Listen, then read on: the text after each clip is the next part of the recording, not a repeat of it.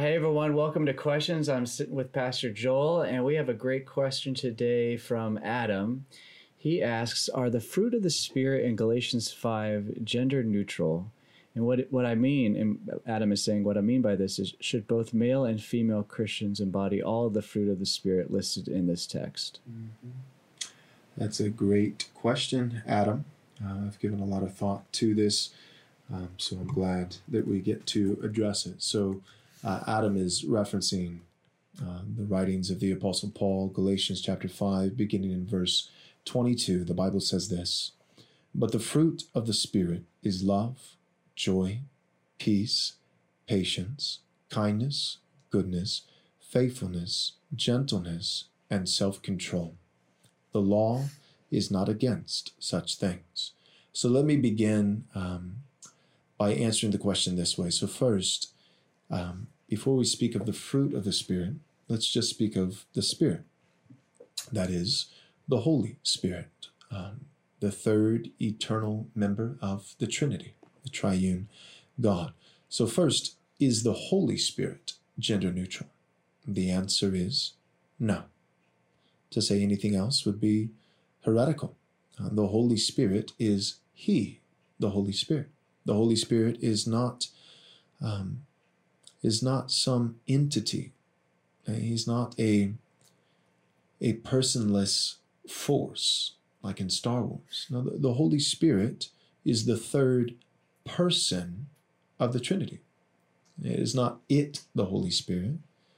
It's He, the Holy Spirit. So the Holy Spirit is is male in the way that he reveals himself to creation, and we should address him as such.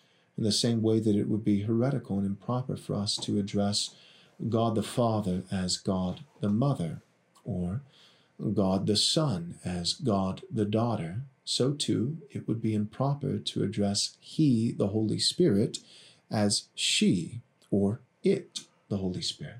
So the Holy Spirit is not just an entity, but a person that is male in the way that God has chosen to reveal himself to us. So the Holy Spirit is not gender neutral. Now, the question at hand is um, are the fruits of the Holy Spirit gender neutral?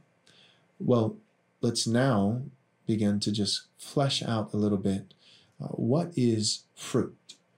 Um, the fruit of the Spirit uh, there are other words that we could use that would be synonymous with that word fruit.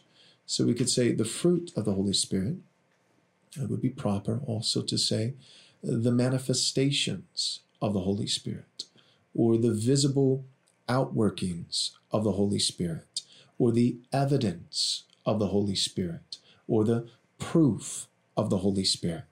See, the fruit of the Holy Spirit is ultimately referring to the signs that we should be able to detect in fellow brothers and sisters in Christ, fellow believers, that, that gives evidence that the ministry of the Holy Spirit truly does indwell that person. If a person is in Christ, saved by grace through faith in Christ, then their body, according to 1 Corinthians chapter 6, is now a temple of the Holy Spirit. And if the Holy Spirit dwells within a believer, then to varying degrees, based off of spiritual maturity and sanctification, that believer will have the fruit of the Holy Spirit. Now, it's important to note that the fruit of the Holy Spirit um, does not come a la carte. And what I mean by that is that the fruit of the Holy Spirit uh, is a package deal. It's a fruit basket, if you will. It's not just going into the grocery store and choosing to select an apple, but choosing to pass over a banana. Uh, you don't just take gentleness off of the shelf and and leave self-control.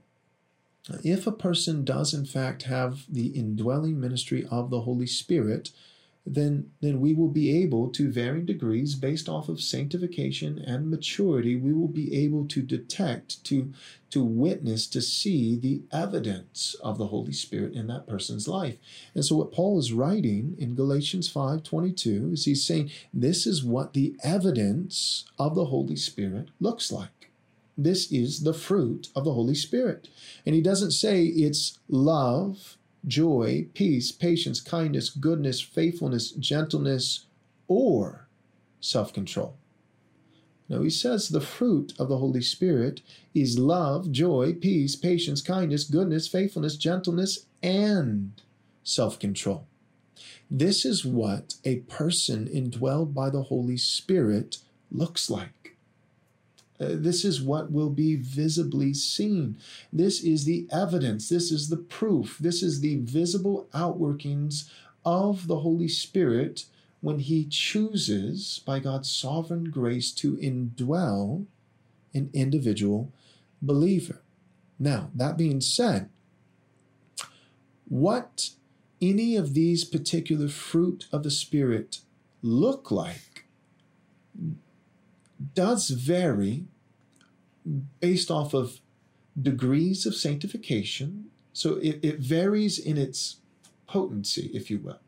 A person will display more or less gentleness, as an example, based on that person's walk with Christ, their spiritual maturity, uh, their, their what stage they're at in their process of sanctification. Now, that has to do with less or more gentleness. But as far as variations, not just degrees, less or more, but but variations, different types, d- different different examples and displays of gentleness. Well, this will vary not based off of sanctification, spiritual maturity, but rather based off of station of life. Now let me explain what I mean. As an example, Ephesians chapter 5, we see that the husband is called by God to love his wife as Christ loves the church. Meaning what? Well, love is the first of the fruit of the Spirit that we see in Galatians chapter 5, verse 22. The fruit of the Spirit is love. Dot, dot, dot. So let's just stick with love for a second. Well, a husband is called to love his wife, but the question is how? The Bible doesn't leave it up to our own creative license and freedom. Uh, the Bible doesn't say, love your wife in whatever way you think is loving. Uh, the Bible says, love your wives, husband, and and this is exactly what loving a wife, according to God's standard for love, looks like. It looks like loving your wife the way that Christ loves his church. It looks like self sacrificing love. It looks like loving at the cost of your own life. It looks like giving yourself up. It looks like being spent for the sake of your wife. And then Ephesians 5 goes on to say, and wives, submit to your husbands as the church submits to Christ. Now, here's the question are wives not called to love their husbands? Right? Husbands, love your wives. And wives, don't worry about loving your husbands. Just submit. Now, I, I think that it would be biblically faithful to say that both husbands and wives are called to love each other. But they're called to love each other in differing ways based on their station. In the office of husband, love looks like self sacrificing leadership. In the office of wife, love for your husband looks like eager, joyful, humble submission. The church loves Christ by submission. Christ loves the church by being its sacrificing head that is, ruler, leader. So husbands love their wives, and what love for a husband toward his wife looks like is self sacrificing leadership. what love, likewise, for a wife looks like towards her husband is humble and joyful submission. So, love being the first of nine fruit of the Spirit listed in Galatians chapter 5, verse 22, it looks different based off of, in this particular example, Ephesians 5, gender male husband or female wife. We could also say that the fruit of the Spirit looks different um, based off of being uh, a mother or a daughter. A child versus a parent well, it looks different. Uh, Ephesians chapter 6, a slave or a master, or in much of our context today, an employee or an employer. Uh, what I'm saying is that based off of the station of life that the Lord has providentially assigned us to, which is based off of certain demographics such as age, economics, but also as it pertains to the question that we received, gender, like husband, wife, male, female, obedience to Jesus will look different. Now, my point is, it's the same fruit of the Holy Spirit. So make no mistake, with the nine fruit of the Holy Spirit that are listed in Galatians chapter 5, verse 22, it is not as though women have four and a half of these fruits and men have the other four and a half. That's not what I'm saying. What I'm saying is that a Christian will have all of them. If it's a man who's a Christian, they will have all of the fruits of the Spirit.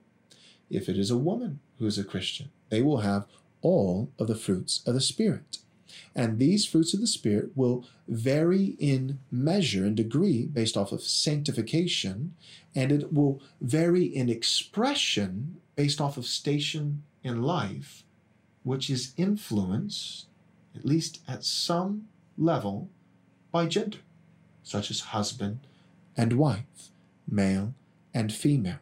And so, gentleness would be another great example. Uh, a man displaying the fruit of the Spirit, that is gentleness, will look different, at least in some examples, than a woman displaying the very same fruit of the Holy Spirit, which is gentleness.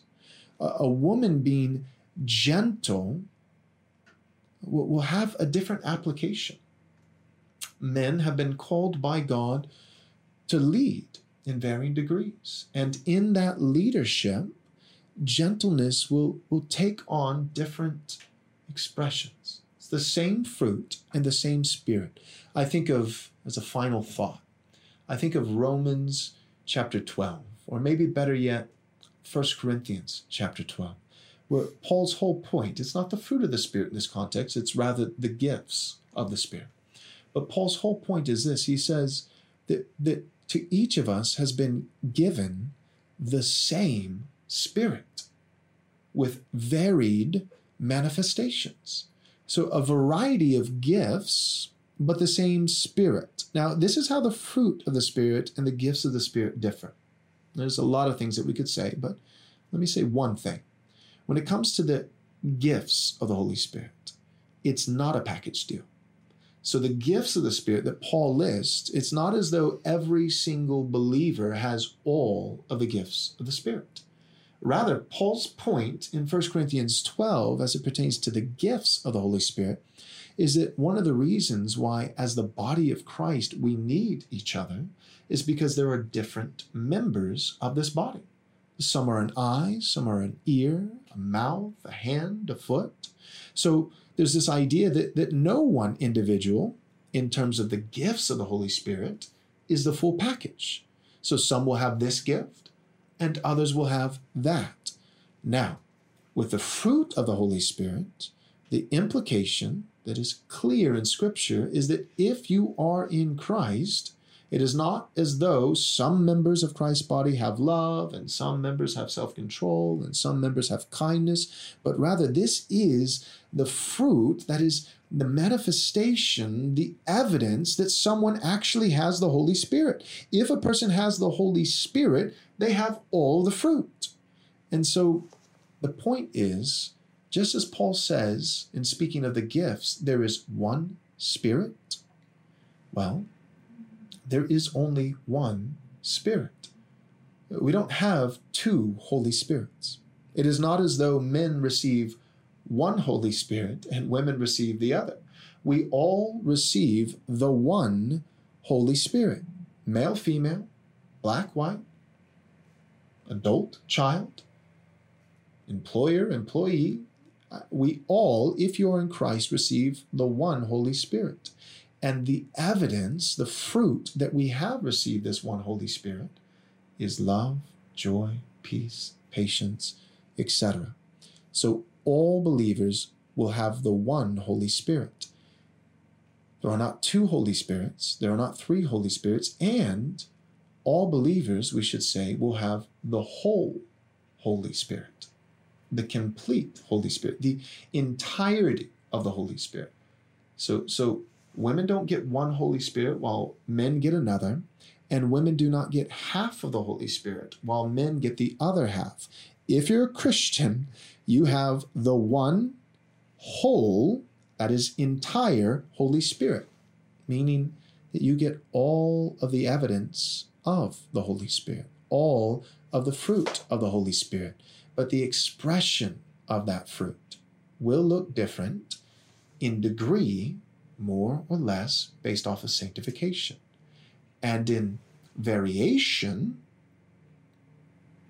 based off of station of life. Gentleness, I believe, for a man looks different than gentleness for a woman, but it is the same fruit because it is the same Holy Spirit. So. Well, thank you, Pastor Joel, for taking the time to answer Adam's question, and thank you for sending that in. Uh, we'd love for you to send us in your questions at rightresponseministries.com or whatever social media platform you're watching, watching us on. And uh, we'll see you next time on Questions. As a special thank you for your gift of any amount, we'll be happy to send you a free digital book from our store. To access this offer, visit rightresponseministries.com slash offer. We highly recommend Pastor Joel's book, Am I Truly Saved? If you or someone you know has wrestled with doubts about the love of God, this would be a great resource. As a reminder, to get this offer, go to rightresponseministries.com slash offer. And thank you for your generous support.